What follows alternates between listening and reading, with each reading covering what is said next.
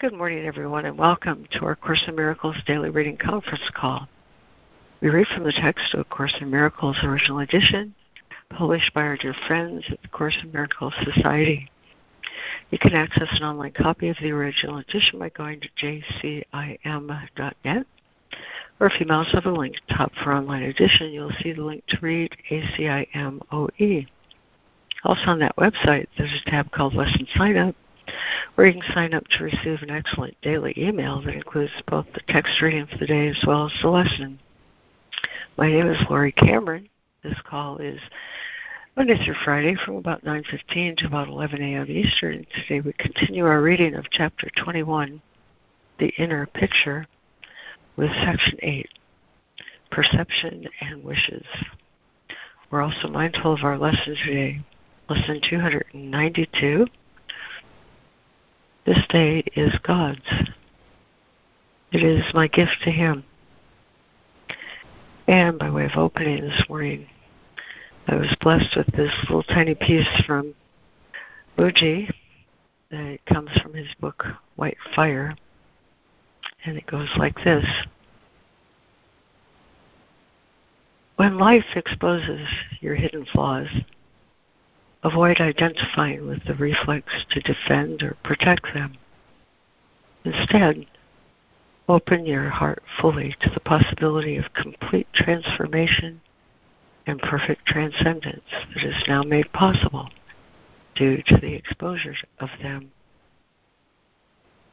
Say yes inside your being. Yes means I protect nothing untrue and offer everything, including myself, for the sake of truth and lasting freedom. Fall fully upwards into the embrace and grace of the Lord within. Say yes, this day is God's. It is my gift to Him. Amen. Oh, thank you, Lord. Oh, thank you. Good as usual. I love it. Yeah, that was a good one. I liked it too.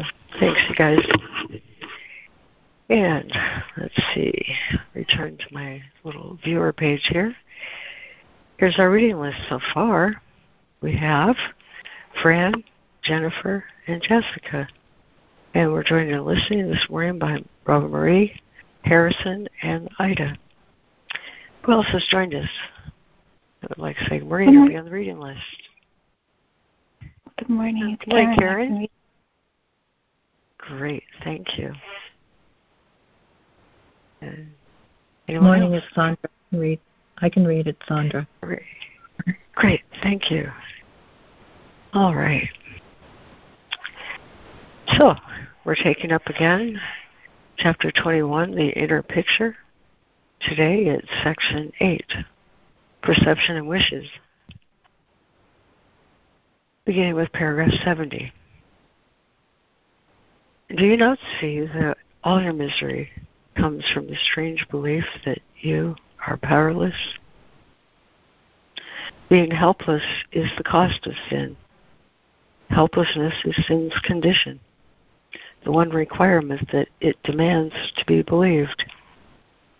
Only the helpless could believe it in it. Enormity has no appeal save to the little, and only those who first believe that they are little could see attraction there. Treachery to the Son of God is the defense of those who do not identify with Him. And you are for Him or against Him. Either you love Him or attack Him, protect His unity, or see Him shattered and slain by your attack. Fran. Chapter 21, The Inner Picture, Section 8, Perception and Wishes, Paragraph 70. Do you not see that all your misery comes from the strange belief that you are powerless? Being helpless is the cost of sin. Helplessness is sin's condition, the one requirement that it demands to be believed. Only the helpless could believe in it. Enormity has no appeal save to the little, and only those who first believe that they are little could see attraction there. Treachery to the Son of God is the defense of those who do not identify with Him. And you are for Him or against Him.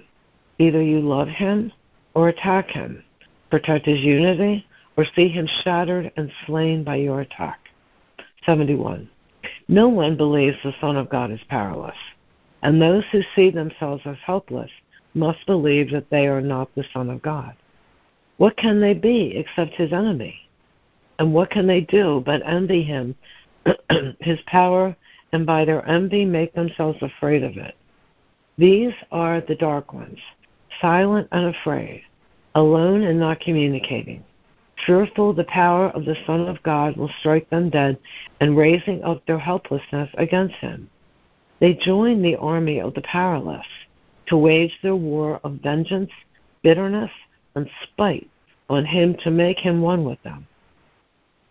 Because they do not know that they are one with Him, they know not whom they hate. They are indeed a sorry army.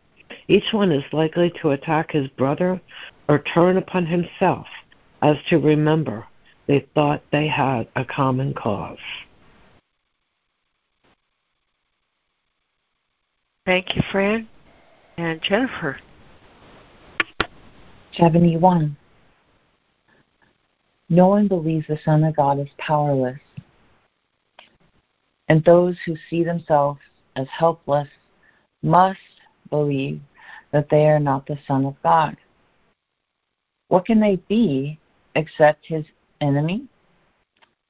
And what can they do but envy Him and His power, and by their envy make themselves afraid of it? These are the dark ones, silent and afraid, alone and not communicating. Fearful of the power of the Son of God will strike them dead and raising up their helplessness against Him. They join the army of the powerless to wage their war of vengeance, bitterness, and spite on Him to make Him one with them. Because they do not know that they are one with Him, they know not whom they hate. They are indeed a sorry army. Each one is likely to attack his brother or turn upon himself, as to remember that they thought they had a common cause. 72. Frantic and loud and strong the dark ones seem to be, yet they know not their enemy, except they hate him. In hatred they have come together, but have not joined each other. For had they done so, hatred would be impossible. The army of the powerless must be disbanded in the presence of strength. Those who are strong are never treacherous, because they have no need to dream of power and to act out their dream.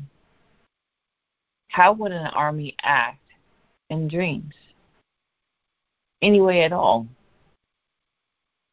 It could be seen attacking anyone with anything. Dreams have no reason in them. A flower turns into a poisoned spear. A child becomes a giant. A mouse roars like a lion. And love is turned to hate as easily. This is no army, but a mad house. What seems to be a planned attack is bedlam. Pass. Thank you, Jennifer. And Jessica. 72.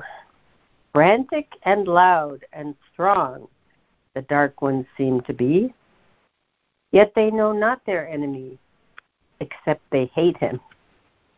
In hatred they have come together, but have not joined each other. For had they done so, hatred would be impossible. The army of the powerless must be disbanded in the presence of strength. Those who are strong are never treacherous because they have no need to dream of power and to act out their dreams. How would an army act in dreams? Any way at all. It could be seen attacking anyone with anything. Dreams have no reason in them. A flower turns into a poisoned spear. A child becomes a giant, and a mouse roars like a lion. All love is turned to hate as easily. This is no army, but a madhouse. What seems to be a planned attack is bedlam. 73. The army of the powerless is weak indeed. It has no weapons and it has no enemy. Yes, it can overrun the world and seek an enemy, but it can never find what is not there. Yes, it can dream it found an enemy, but this will shift even as it attacks, so that it runs at once to find another and never comes to rest in victory.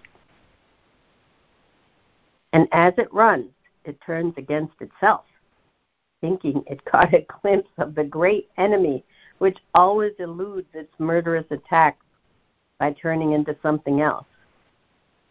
How treacherous does this enemy appear, who changes so it is impossible even to recognize him. Thank you, Jessica and Karen. 73. The army of the powerless is weak indeed. It has no weapons, and it has no enemy. Yes, it can overrun the world and seek an enemy, but it can never find what is not there. Yes, it can dream if found an enemy, but this will shift, even as it attacks, so that it runs at once to find another, and never comes to rest in victory. And as it runs, it turns against itself, thinking it caught a glimpse of the great enemy, which always eludes its murderous attack by turning into something else. How treacherous does this enemy appear, who changes, so it is impossible even to recognize him. 74. Yet hate must have a target. There can be no faith in sin without an enemy. Who that believes in sin would dare believe he has no enemy? Could he admit that no one made him powerless? Reason would surely bid him seek no longer what he must be willing to perceive a world. It isn't he understand, nor should he cannot understand his helplessness, and let sin tell him that his enemy must be himself. But let him only ask himself these questions, which he must decide to have it done for him. Let me read that again. But let him only ask himself these questions, which he must decide to have it done for him. Do I desire a world I rule instead of one which rules me? Do I desire a world where I am powerful instead of helpless? Do I desire a world in which I have no enemies and cannot sin? And do I want to see what I denied, because it is the truth? Thank you, Karen. And Sandra, if you'd like to read 74 through 76, please. Okay. Yet hate must have a target. There can be no faith in sin without an enemy. Who that believes in sin would dare believe he has no enemy? Could he admit that no one made him powerless? Reason would surely bid him seek no longer what is not there to find. Yet first he must be willing to perceive a world where it is not. It is not necessary that he understand how he can see it, nor should he try. For if he focuses on what he cannot understand, he will but emphasize his helplessness and let sin tell him that his enemy must be himself. But let him only ask himself these questions, which he must decide to have it done for him.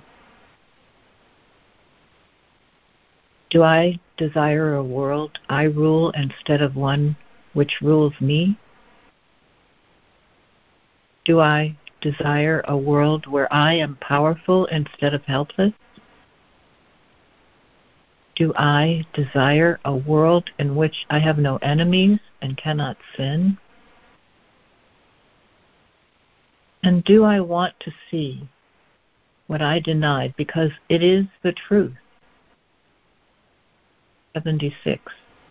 You have already answered the first three questions, but not yet the last. For this one still seems fearful and unlike the others.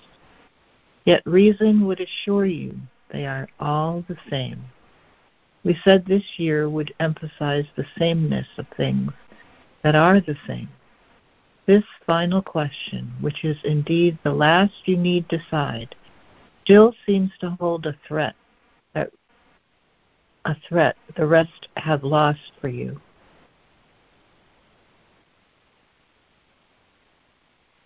And this imagined difference attests to your belief that truth may be the enemy you yet may find. Here then would seem to be the last remaining hope of finding sin and not accepting power.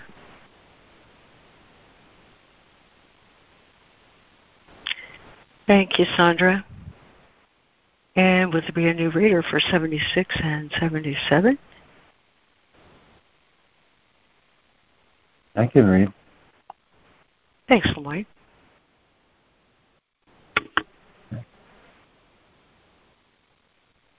You have already answered the first three questions, but not yet the last.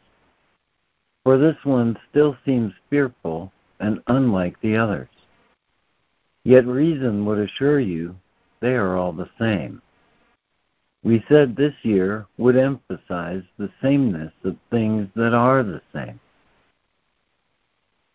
This final question, which is indeed the last you need decide, still seems to hold a threat the rest have lost for you.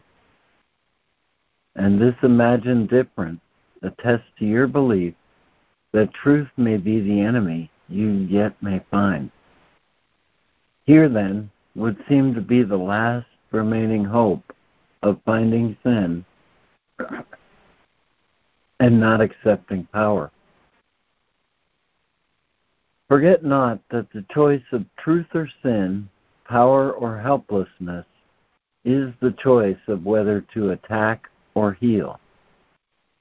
For healing comes of power, an attack of helplessness. Whom you attack, you cannot want to heal, and whom you would have healed must be the one you chose to be protected from attack. And what is this decision but the choice whether to see him through the body's eyes or let him be revealed to you through vision? How this decision leads to its effects is not your problem.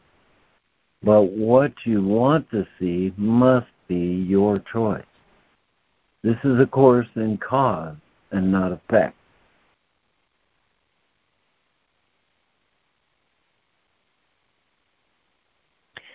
Thank you, Lemoyne. And is there another new reader for 77 and 78?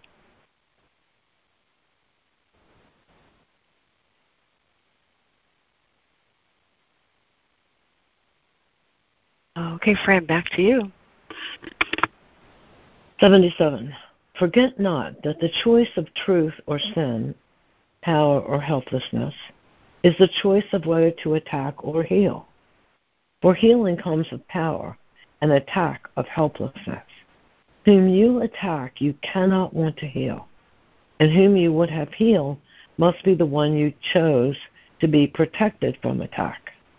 And what is this decision but the choice whether to see him through the body's eyes or let him be revealed to you through vision?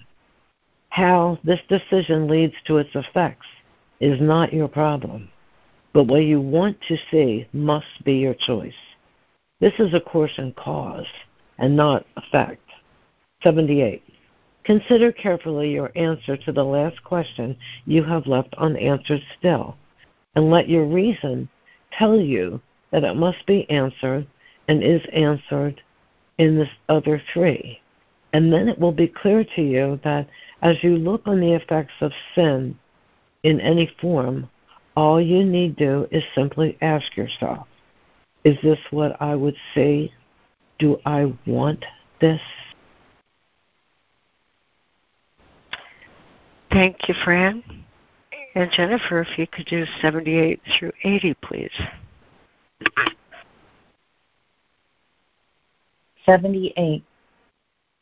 Consider carefully your answer to the last question you have left unanswered still, and let your reason tell you that it must be answered and is answered in the other three. And then it will be clear to you that as you look on the effects of sin in any form, all you need do is simply ask yourself, is this what I would see? Do I want this? This is your one decision. This, the condition for what occurs. It is irrelevant to how it happens, but not to why. You have control of this. And if you choose to see a world without an enemy in which you are not helpless, the means to see it will be given you.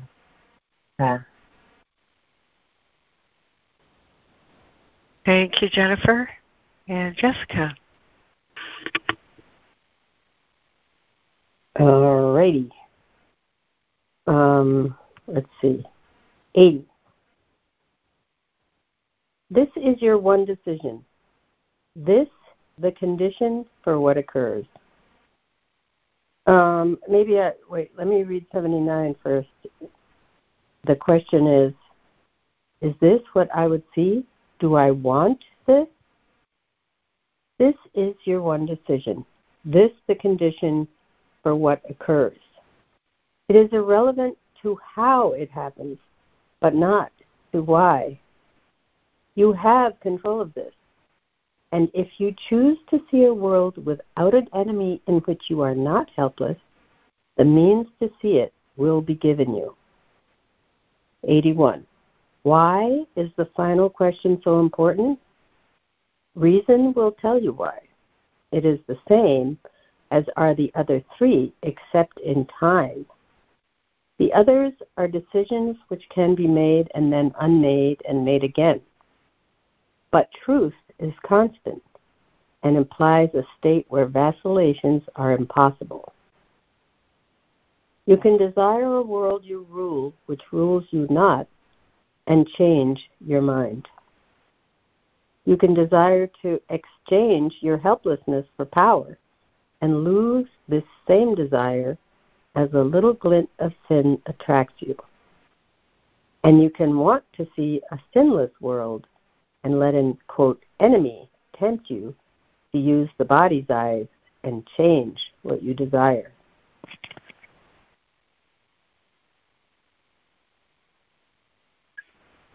Thank you, Jessica. And Karen. Why is the final question so important?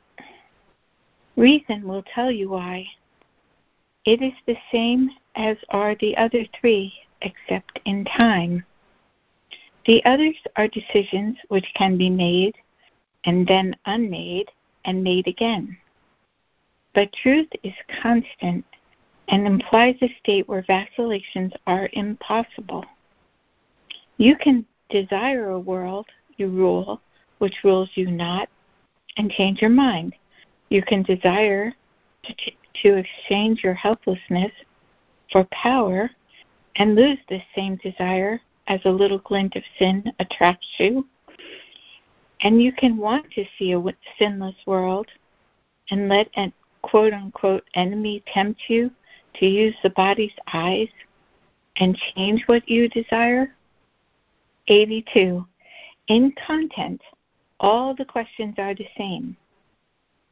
For each one asks if you are willing to exchange the world of sin for what the Holy Spirit sees, since it is this the world of sin denies.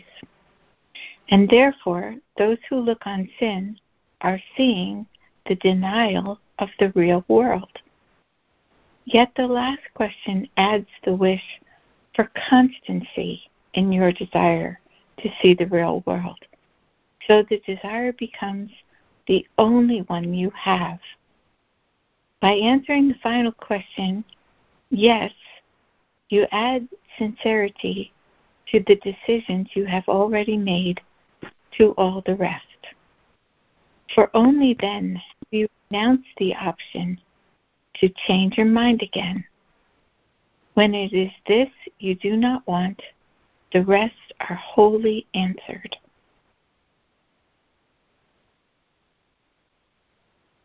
Thank you, Karen. Sandra. 82.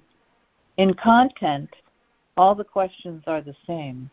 For each one asks if you are willing to exchange the world of sin for what the Holy Spirit sees, since it is the world of sin. Since it is this world,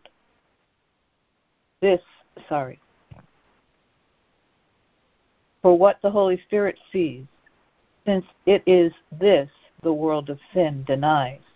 And therefore, those who look on sin are seeing the denial of the real world. Yet the last question adds the wish for constancy. Oh, I'm sorry, I have to stop right now. I pass. Oh, okay. Let's see. For constancy. I'll finish that paragraph, 82. In content, all the questions are the same. For each one asks if you are willing to exchange the world of sin for what the Holy Spirit sees, since it is this the world of sin denies. And therefore, those who look on sin are seeing the denial of the real world. Yet the last question adds the wish for constancy in your desire to see the real world. So the desire becomes the only one you have. By answering the final question, yes, you add sincerity to the decisions you've already made to all the rest.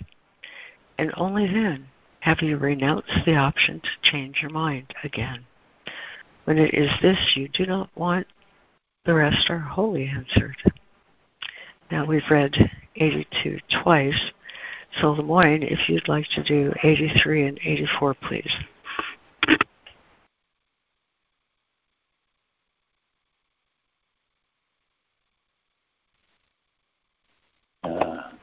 Read 83 twice.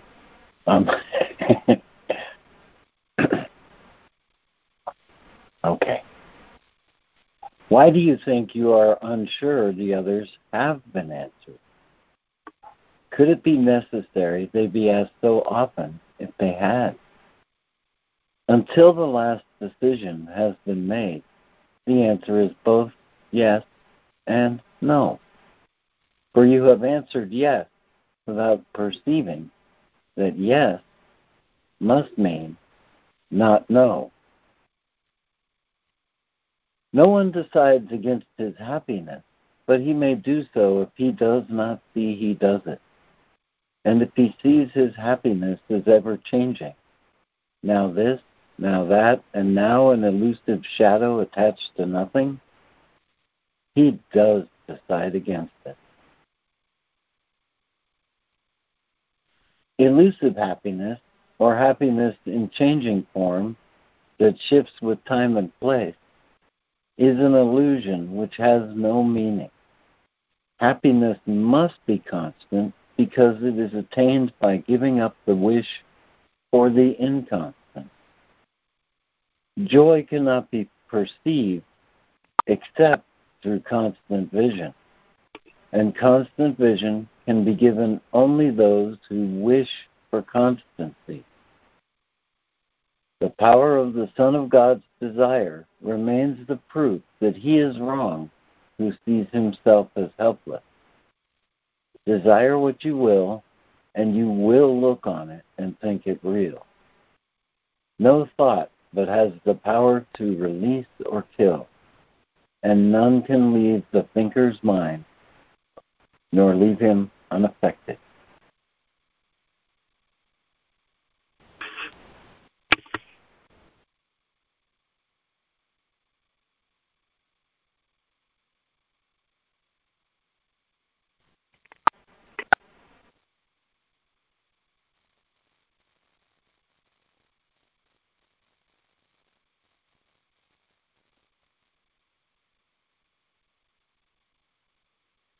I think you're on mute. I was on mute.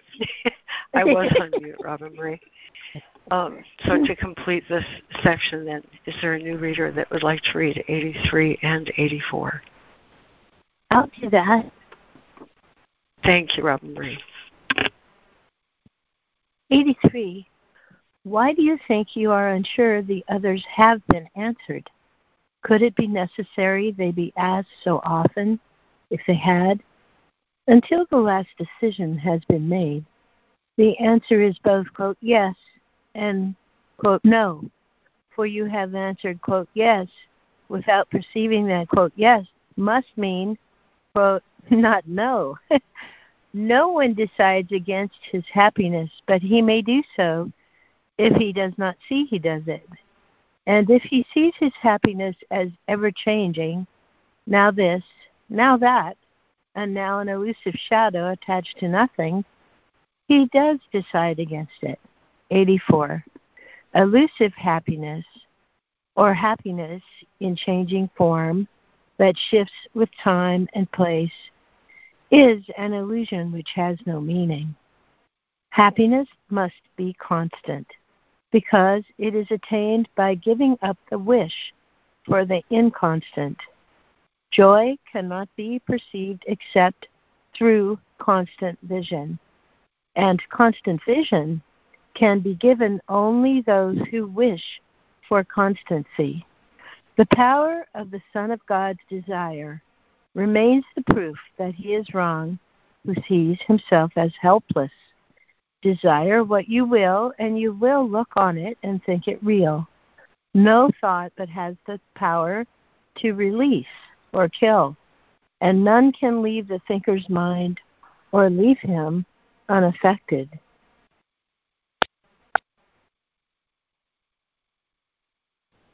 Thank you, Robin Marie, and thank you everyone who read this section this morning. Let's see.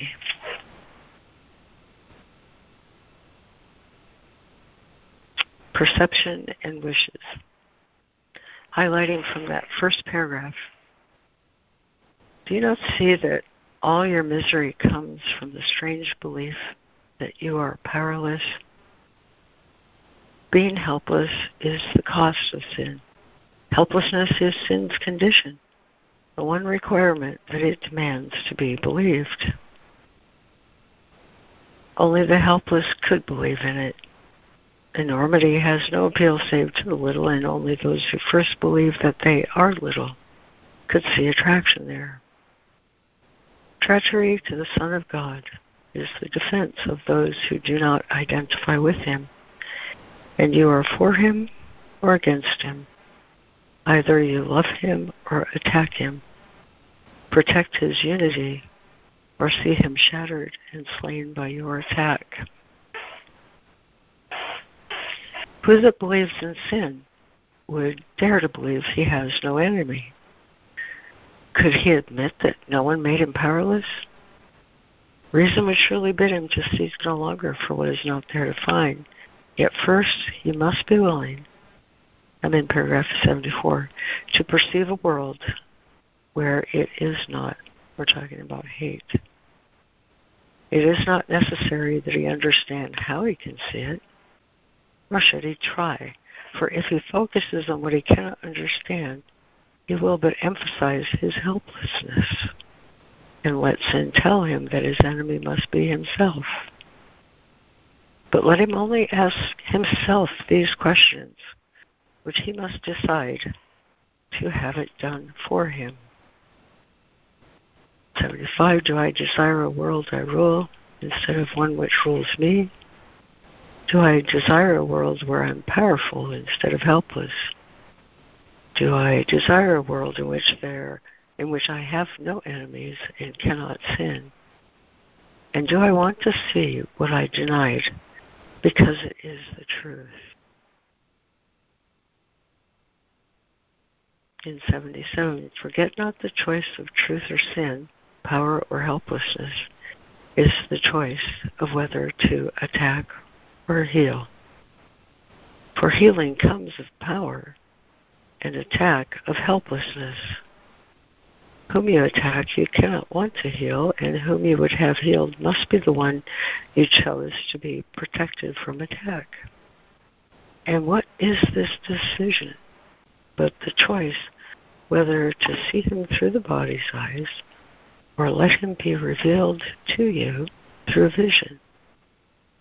How this decision leads to its effects is not your problem, but what you want to see must be your choice. This is a course in cause and not effect. 78. Consider carefully your answer to the last question you've left unanswered still, and then it will be clear to you as you look on the effects of sin in any form. All you need to do is simply ask yourself, is this what I would see? Do I want this? 80. This is your one decision. This is the condition for what occurs. It is relevant how it happened, but not to why. You have control of this, and if you choose to see a world without an enemy, in which you are not helpless, the means to see it will be given you. In 81, why is this final question so important? Reason will tell you why. It is the same as the other three, except in time. Each one asks if you're willing to exchange the world of sin for what the Holy Spirit sees, since it is the world of sin denies, and therefore those who look on sin are seeing the denial of the real world. Yet the last question adds the wish for constancy to your desire to see the real world. So the desire becomes the only one you have. By answering the final question, yes, you add sincerity to the decisions you've already made to all the rest. For only then have you renounced the option to change your mind again. And when this you do not want, the rest are wholly answered. And finally, joy cannot be perceived except through constant vision. The power of the Son of God's desire remains the proof that he is wrong who sees himself as helpless. Desire what you will, and you will look on it, think it real. No thought but has the power to release or kill, and none can leave the thinker's mind or leave him unaffected. And now we are just almost precisely at the top of the hour, where we can reflect on our lesson that's hand in glove with this reading. This day is God's. It is my gift to him. And Fran, once again, accept our gratitude as you lead us. Oh, Laurie, thank you. Hi, everybody. We are in the second part of the workbook, and the theme on now is What is the World? And today's lesson is Lesson 242. This day is God's. It is my gift to Him. So I shall read some from What is the World, and then we will go over to our lesson and do our 5-minute practice. What is the world? The world was made as an attack on God. It symbolizes fear. And what is fear except love's absence? Thus, the world was meant to be a place where God could enter not, and where His Son could be apart from Him. Here was perception born, for knowledge could not cause such insane thoughts. But eyes deceive, and ears hear falsely. Now mistakes become quite possible, for certainty has gone. The mechanisms of illusion have been born instead, and now they go to find what has been given them to seek. Their aim is to fulfill the purpose which the world was made to witness and make real. They see in its illusions but a solid base where truth exists, upheld apart from lies. Yet everything that they report is but illusion, which is kept apart from truth. As sight was made to leave away from truth, it can be redirected. Sounds become the call of God. Now we will go over to our lesson. Lesson 242. This day is God's. It is my gift to Him. I will not leave my life alone today. I do not understand the world, and so to try to lead my life alone must be but foolishness. For there is one who knows all that is best for me, and He is glad to make no choices for me but the ones that lead to God. This day I give to Him, for I would not delay my coming home, and it is He who knows the way to Him. And so we give today to you. We come with wholly open minds. We do not ask for anything that we may think we want. Give us what you would have received by us. You know all our desires and our needs, and you will give us everything we want, and that will help us find the way to you.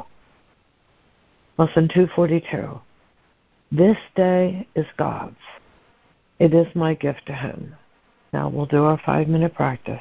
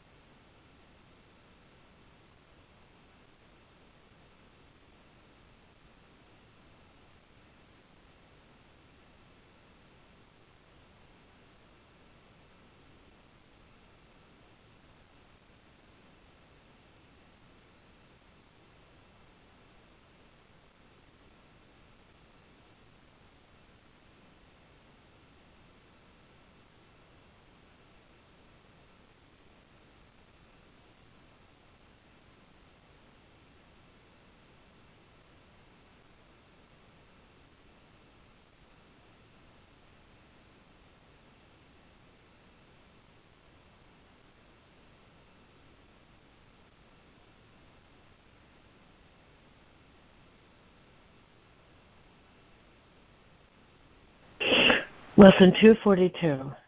This day is God's. It is my gift to Him. Amen.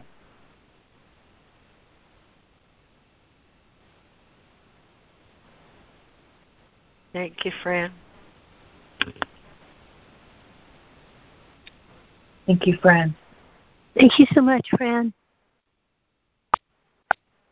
Oh, thank you, guys.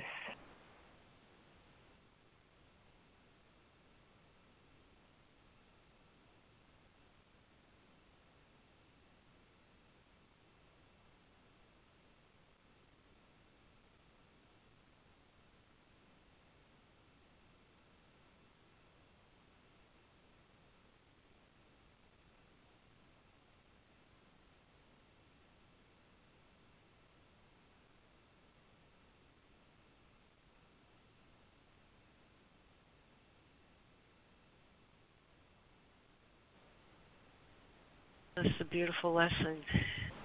Thank you for reflecting it for us this morning, Fran. I was led to a quote that is just so perfect in relation to this lesson and this reading this morning. It's from chapter 16 in The Magnitude of Holiness. He says, "No evidence will convince you of the truth of what you do not want, yet your relationship with Him," we're talking about the Holy Spirit or Christ, "is real and has been demonstrated. Regard this not with fear, but with rejoicing.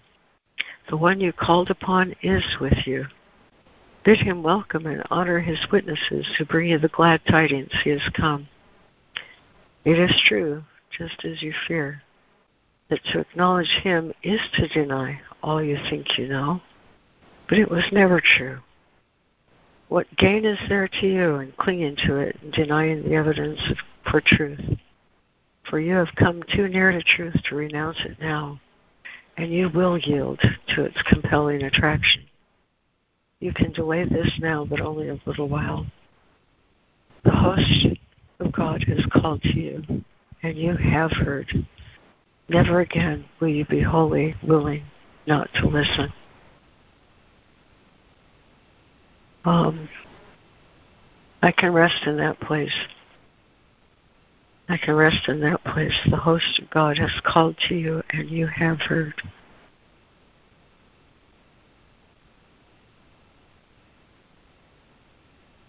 This day is God's.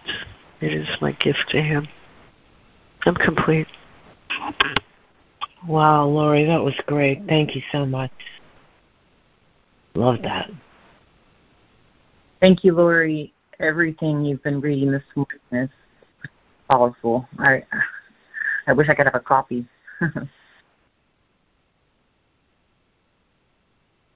Thank you, Laurie. This is Yogi Chris. Just came in, wanted to say hi. Receiving gifts of God as I listen.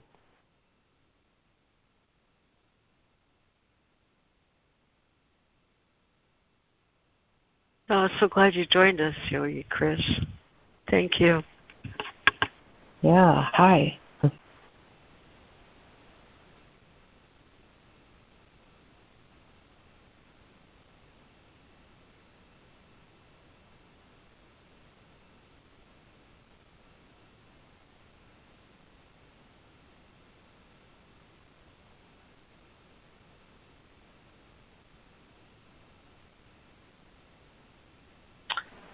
This is Jennifer. This reading is incredibly powerful. And when you're looking at something that's painful and every part of your being is feeling helpless in it, these questions, really move me. The last question, and do I want in 75, and do I want to see what I denied because it is the truth? And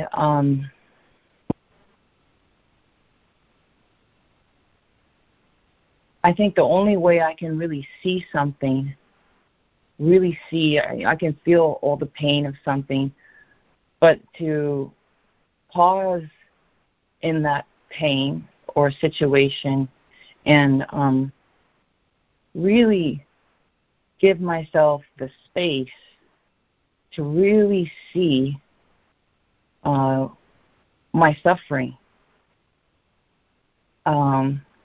It's very key to answering the first three questions. And if I don't see, if I'm just feeling things and denying them, then I'm not able to really experience the Holy Spirit and the Christ within me that loves me and gives me peace. I'm not able to connect that. I'm just constantly chasing my tail in this suffering.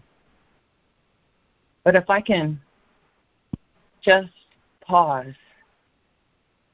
a long, holy, instant pause, for me, I gave myself a couple weeks when I was looking at something I desperately wanted to change for decades. I wanted relief, and I just had to be a little willing. And, of course, I was so scared. And to witness my suffering without judging it kind of brought me to my knees, one of relief and a feeling of I'm not alone. And I started to let people who were connected to God, maybe in a sense stronger in those moments, to help me bridge and feel secure in that which I denied, which was that suffering, that precious, precious suffering. There's so much love in that suffering to be revealed and experienced, and there's so much power. And I just extend a holy invitation wholeheartedly to anyone that is suffering to pause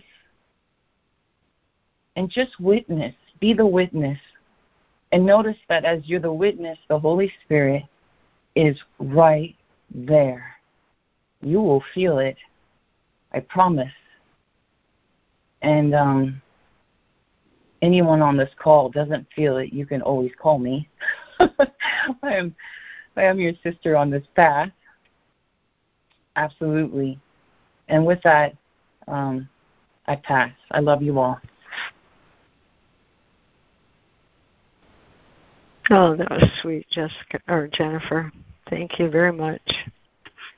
Yeah, thank you, Jennifer.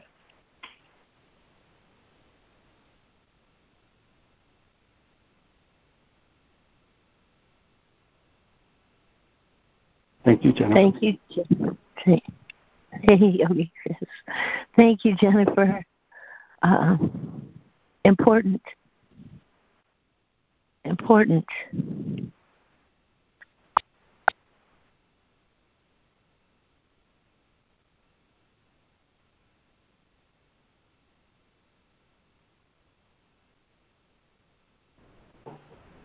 Yes, very much so. This is Yogi Chris, especially what Jennifer was saying about awareness. I enjoy giving my day to God first thing in the morning as soon as I get up. Even before I get up, while in bed, I'm practicing awareness of the content of my mind as soon as I open my eyes. The Course emphasizes this importance in the manual for teachers and how a teacher of God should spend their day. And already I'm receiving the gifts of this surrender when I do that. I'm stepping back and just witnessing what's there. To me, that's symbolic of a surrendered state where I'm not identifying with the thoughts and feelings that are there, but I'm observing them. And being used to how things feel and what I'm being pulled to do as I practice being in the present moment, I'm saying to my higher self, lead me when I do that. And I open my mind to receive right understanding. And the many glorious ways I could be led. And I know when I'm in that prayerful service within myself, I'm being shown what's best for me in every circumstance. And when I'm, again, practicing just being aware of my breath, being aware of this moment, what's going on in the mind, I'm making a choice for God and His will for me, because I'm practicing not being in that mind, but stepping back from it and saying, God, lead me. I'm going to let go of this. I'm going to let go of that through giving it over for your loving way of looking at that, and practice that throughout the day, being led. And a lot of the times, I don't know how that is going to unfold and how I'm going to be led, but it's good. And I'll say that to people. I don't need to know the future. I need to be present in the moment and choosing God and see what happens. Because when I'm choosing God, I'm choosing His energy of goodness. God and goodness to me is interchangeable. So I'm feeling the goodness within me. Thus, I'm feeling good or feeling God. And to remain in that, as the Course of Love calls, the house of truth, in my home within myself, and saying to God, use me. And to just watch when my mind is sort of closing down, because I want an open and receptive mind to receive. But I know when that's happening, if I'm in awareness, observation, watching the thinking that's happening. Sometimes in the beginning of the day, I let God know that I want to experience miracles, loving expressions, and what miracles He would want me to serve that day. And I'm saying to Him when I say that, I want a happy outcome to this day. And I'm saying to Him, you're going to give me everything I need in experiencing that. So really, I'm saying to Him, I have faith, I have trust, I have confidence, I have certainty in uncertainty of the future, in the unknown. I've had to practice this quite a few times as I step out of the known in my intimate relationship, in my new town I'm living in my new experience in serving, in what I'm passionate about as a mentor and yoga teacher, and stepping back from being a nurse that I've been doing for 34 years. So I've experienced witnessing uncertainty, witnessing the call for faith within me and strength. And boy, have I experienced some wonderful results of that.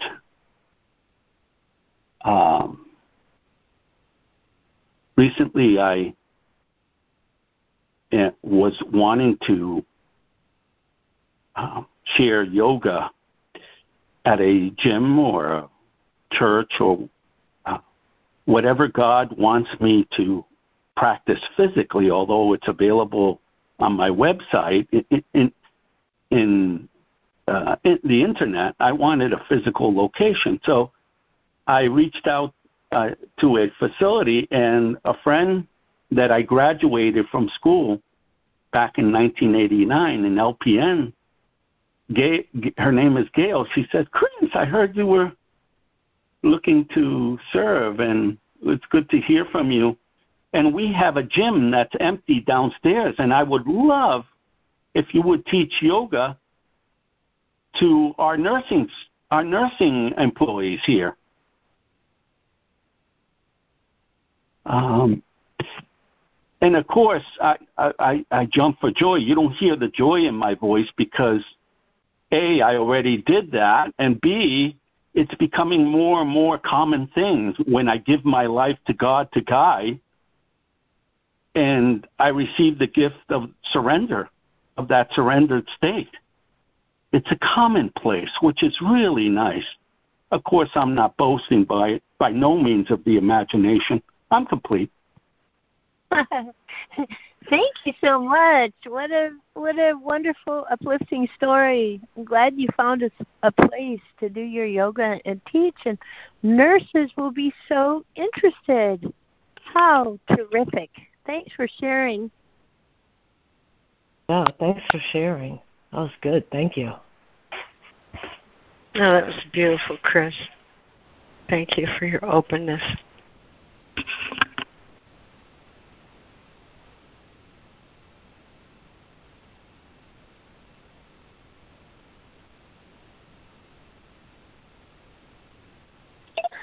Thank you, Yogi Chris. It was nice to hear it in action. I'm really very happy for you.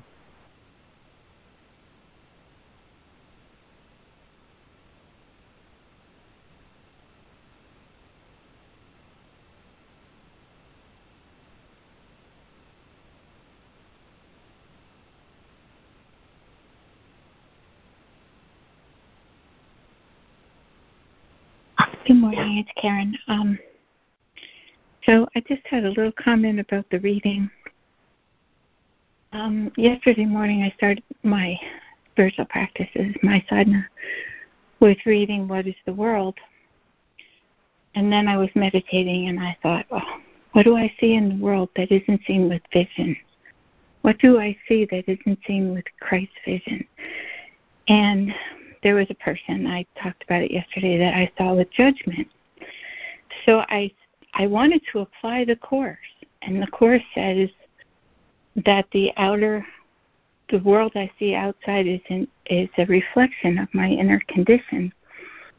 So then I thought, okay, there must be something I haven't forgiven. I should think about what I want to forgive in myself that I keep repeating, projecting into the world. However, today when we read, it said in the text reading, it said, don't try to understand what you see, just ask to see it with vision. So I was a little confused because I thought, if I'm seeing, I haven't worked something out, I haven't offered something to the Holy Spirit to be undone. But today what we read made me think that you don't need to do that. You just need to say, I want to see this with the vision of the Holy Spirit. I want to see the truth. I don't want to see this person as, in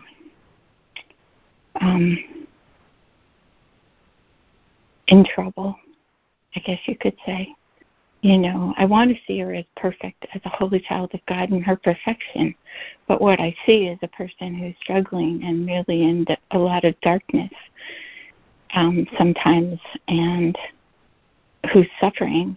And anyway, so it messed me up because yesterday after I shared, I felt like I must have gotten it wrong because nobody said anything. And I thought, okay, I have to look at this again because I think I must have gotten it wrong. Anyway, I love today's lesson because in the middle of the night I was awakened by the Spirit and I meditated. And all I want to do is be the empty channel.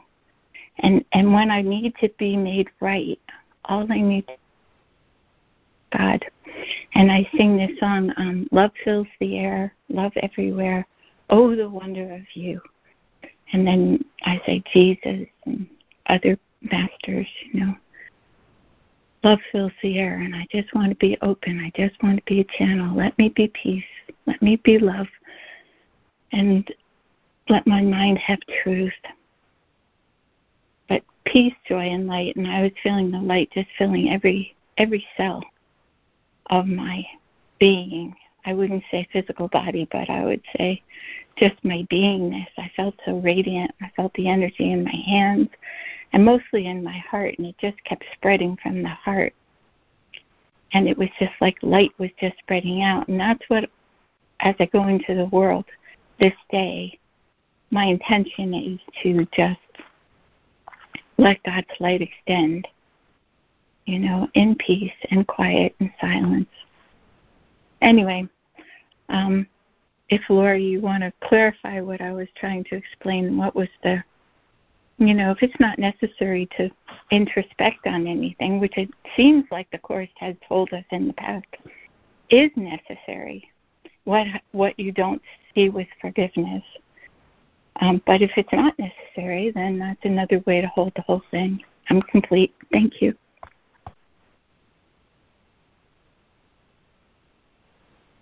Oh, that was beautiful, Karen. And I especially love the way you call back to truth. I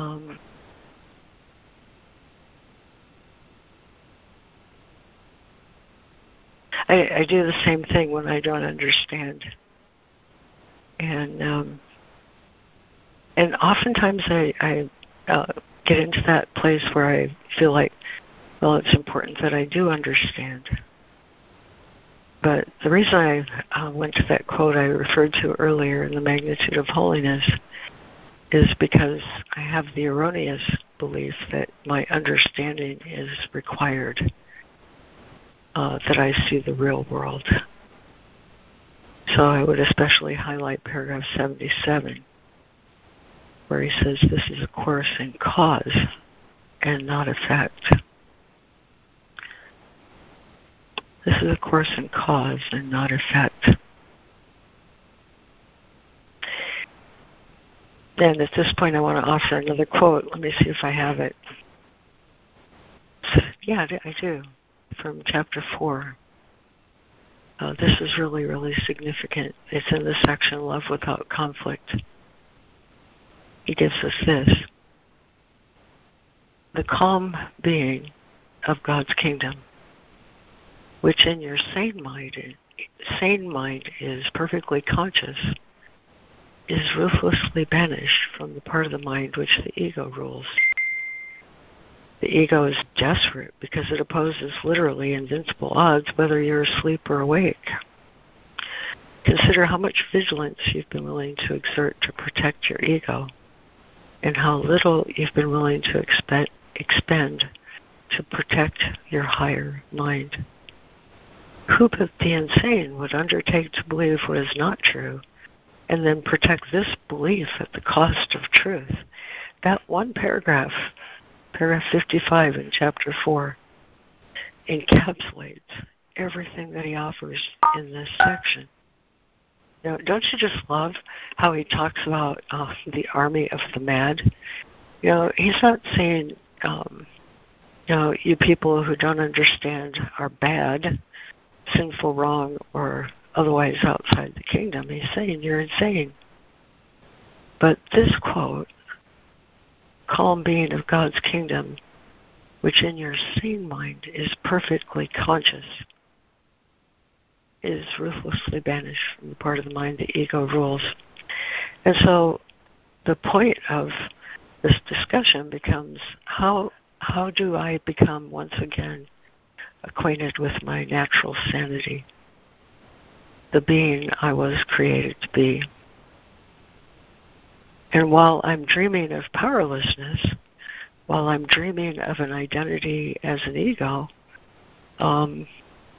I feel ruthlessly banished from the calm being of the kingdom of God, which in my sane mind is perfectly conscious. And so he's offering us steps to become reacquainted with the truth of the Son of God. You know, in paragraph, see if I can find where I was talking about. In that very first paragraph, helplessness is sin's condition.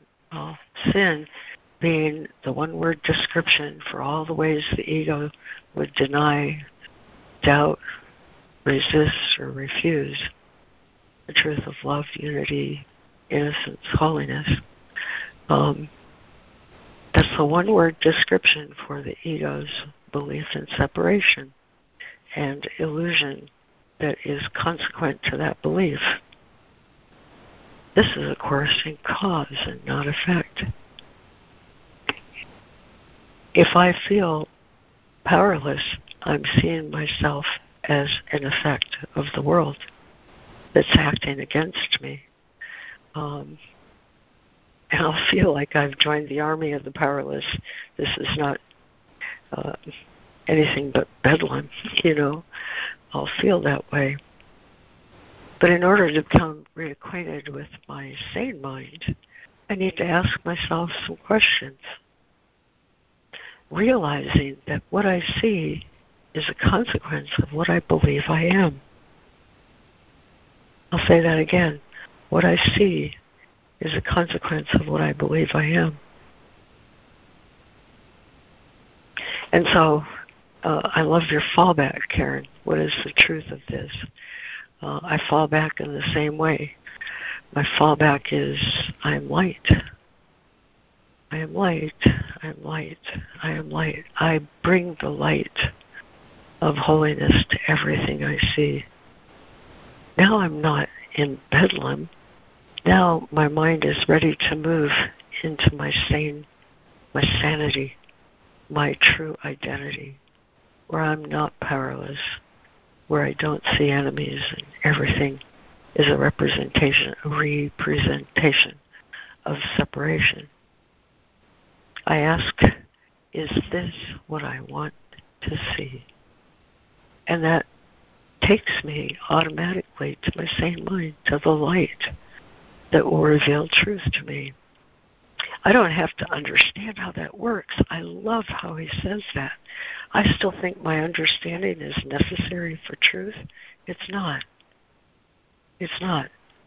All that's necessary is my willingness to see truth. And then the means are given. He says that right in paragraph 80. It's my power to choose. My power to choose. I'm going to go back to paragraph 77. The choice of truth or sin, power or helplessness, is the choice to attack or heal. And whose mind needs healing but mine? When I am seeing a reflection of powerlessness in the world, I'm feeling acted upon by the world. I'm feeling an effect of the world. I have a problem in my mind, in my inner view of myself. But when my mind lands on the truth of me,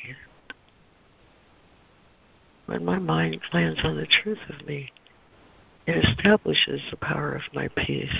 Now I rest in God. Now I realize the world I see is a reflection of my insanity. Is that what I want? Is that what I want? You know, he says in the beginning of this chapter, the very first sentence is, projection makes perception, right? Now the ego, you know, my insanity would say, what am I projecting? What am I projecting? That's not the important part. The important part is, would I rather see healing or attack? What do I prefer to see? He's not telling me I'm bad or wrong or somehow deficient. He's telling me I've misidentified myself with powerlessness. I've misidentified myself with ego. I would rather have the truth. And in any instant when I don't know what it is, it can be given me, but for the asking, without my understanding, just for asking. That final question, do I want to see what I denied? When I'm feeling that way, I'm feeling an effect of the world. I'm feeling like the world is acting upon me. I've denied the truth of my identity. That's the problem. That's the source of the problem. Do I want to see what I denied because it is the truth? Do I want to see a world where I'm powerful, I rule, where I have no enemies and there is no sin? Then take me to the truth of myself. That's what I desire. And the truth of myself is happiness, is joy, is mercy. These things, you know, he talks about it in the characteristics of God's teachers, and he says God gives certain gifts to his teachers. They're not special gifts. They're the result. They are the result of wanting to learn, and learning is always in relationship. These characteristics of honesty and generosity, faithfulness, tolerance, open-mindedness, etc., are the gifts of asking, what is the truth of this? What is the truth in this relationship? What is the truth in this relationship? What is the truth in this relationship? Because there's always the fallback to truth, and the truth is what I've denied about my own sanity. I've denied it. I have a problem with denial. I have a problem with just dissociation. You know, I deny my identity and feel powerless. I dissociate myself from my truth. But when I desire constancy, even without my understanding, I offer my willingness. Tell me the truth of this. I'd like to see the truth of this because I don't know.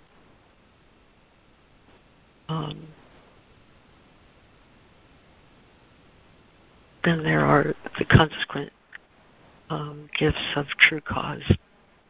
I think I'm pretty complete right there. Thank you.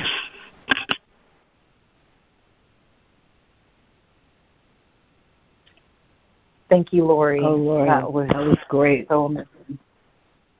Thank you so much, Laurie. Thank you. Thank you, Laurie.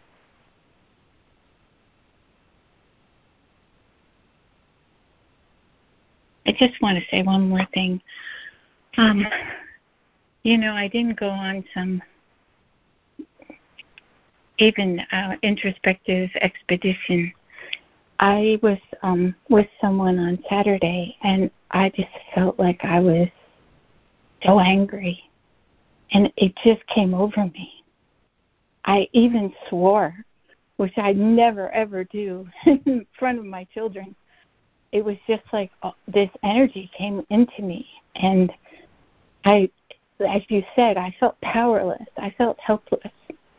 Because it came out of nowhere, and I didn't know what happened. I was in this beautiful, spiritual, open-minded place after the lesson call, and then boom! I just felt so negative and so angry, and nothing had happened. Nothing on the physical plane had changed, except for this person came. And this is the person that I wondered why I'm not seeing them as, you know, with vision. I understand from the reading today that there's a point in my mind where either I choose to attack or I choose to heal.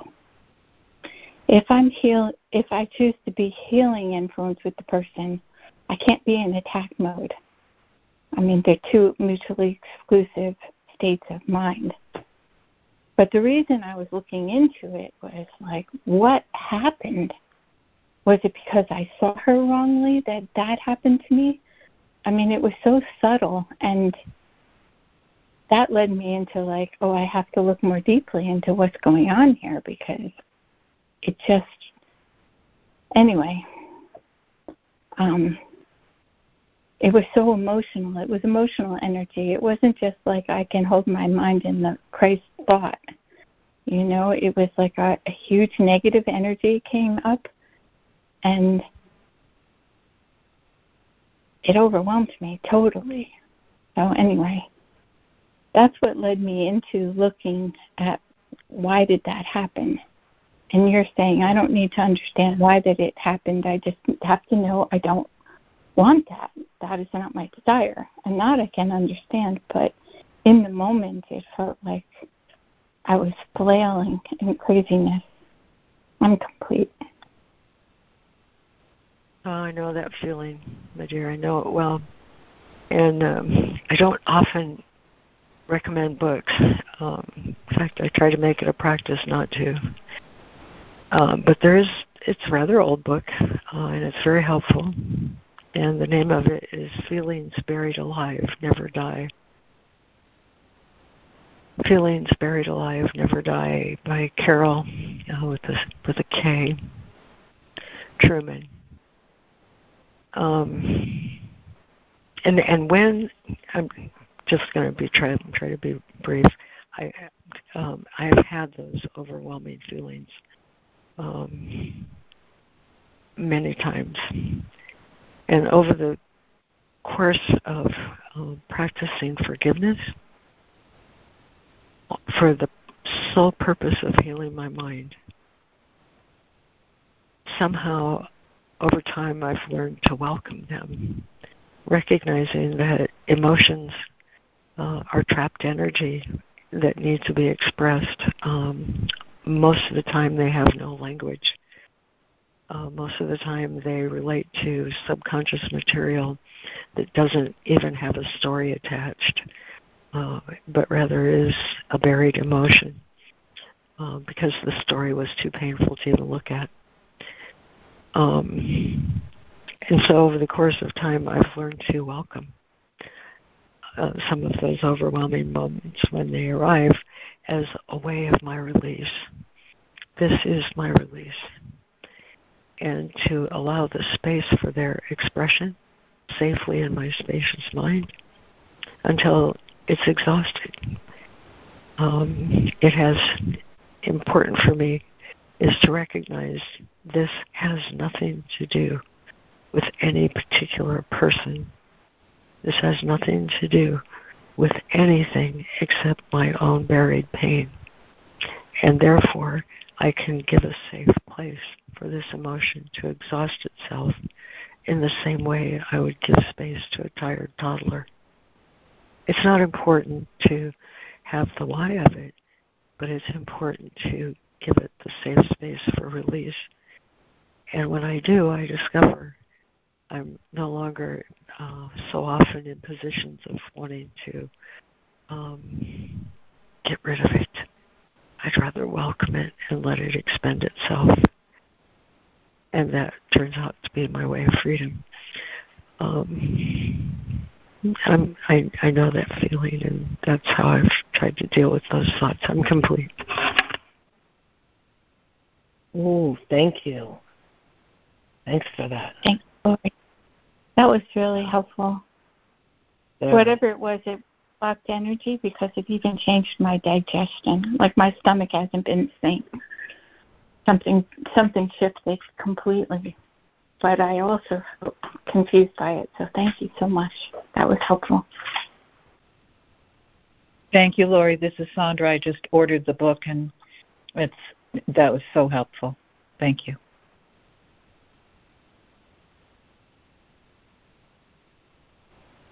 Oh, well then that's fruitful. Thank you.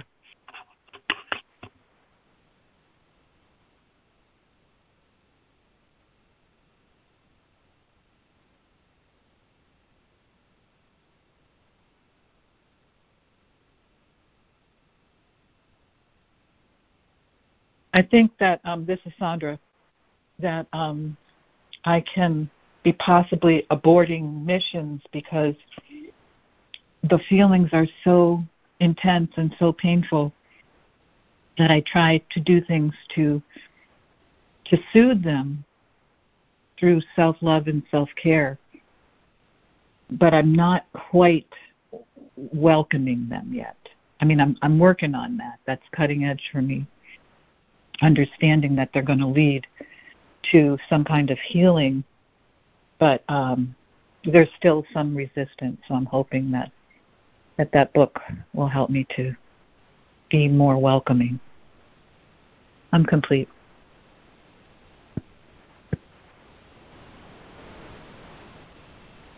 Yeah, it's definitely a practice of not falling into self-attack, and I had to learn that.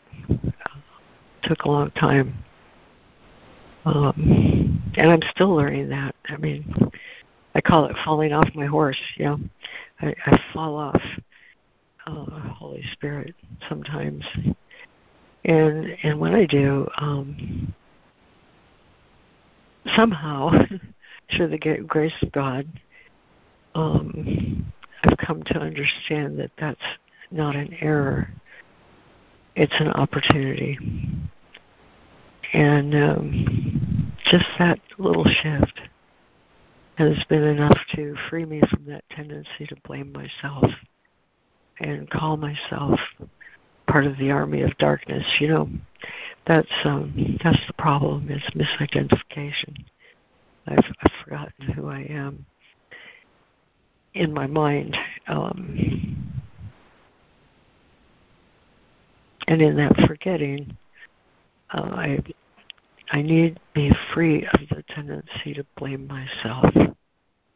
That's kind of what that first paragraph 70 is saying. You know, if I misidentify myself, and I've learned to stop attacking outside myself, well, there's a natural tendency to attack myself then. But that's not what he's asking me to do either. He's just asking me to recognize, oh, I've been insane. And the other quote that's really helpful for me is, when truth comes to any mind, when truth comes to any mind, it's always accompanied with great joy and the realization I need do nothing. You know, I need do nothing. This is all consequent of the grace of God. Remembering my true authority, my true author, is the way back home. And I'm never left alone to do that by myself. I have a guide, and I have my willingness to follow. We don't have to do it all in one day, you know. He says, just this day, I'll make a gift to God and offer my willingness to be restored to holiness, and hop back on the horse. Anyway, what a pensive conversation. I'm enjoying it. Thank you. Yeah, I'm finding that one that blocks me is like I just was talking with Holy Spirit and going to, you know, sharing my feelings, because that's what I do with Holy Spirit. I share the feelings of sadness, of disappointment, of all that stuff, and I ask Holy Spirit to show me the truth about it. And what came to me was, well, you can either be sad for the rest of your life, or you can make the best of it. But making the best of it is not necessary. That can abort the mission. Maybe it's about just feeling it and letting it pass through, like what you were saying, Laurie. So even trying to be positive can block the process. I'm complete. Oh, yeah. You were right on. This is Jennifer. Boy, this is really juicy, and I just want to say my experience so far. I'm just like you, Sandra. I come in and out on being aware. Oh, there's feelings coming. I need to, let them come through. But what I'm noticing when I choose to feel deep sadness, I notice regret come up, not only anger, but a deep sense of regret. And in the last, 5 months, I've been allowing myself to feel that, regretting decisions I made for years, and the result of it and how it's affected my life. But on the other side, what I'm getting is a great sense of it's okay, peace, and just a wholeness. Like my whole being can show up and not hide. And I don't have to hide anymore, any part of me. I can just, and that's where the truth is. And so it doesn't matter what happened is what I'm discovering. It's that I'm allowing myself to let things register. I pass. Thank you, Sandra and Laurie. No, thank you, Jennifer. We have to end this recording. And I've been led to the perfect place, I think, to end the recording, but not the call. So be assured we'll stay on and can talk about this more. But the perfect place, oh my God, it's so beautiful, you guys. It's in Lesson 191. Which is, I am the Holy Son of God Himself. And I'll touch on a few paragraphs. It says, deny your own identity, and you will not escape the madness which induces this weird, unnatural, and ghostly thought that mocks creation and laughs at God. Deny your own identity, and you assail the universe alone without a friend, a tiny particle of dust against the legions of your enemies.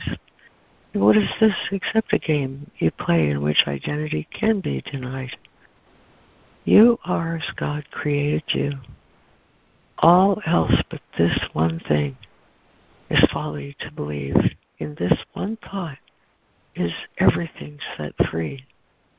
In this one truth are all illusions gone.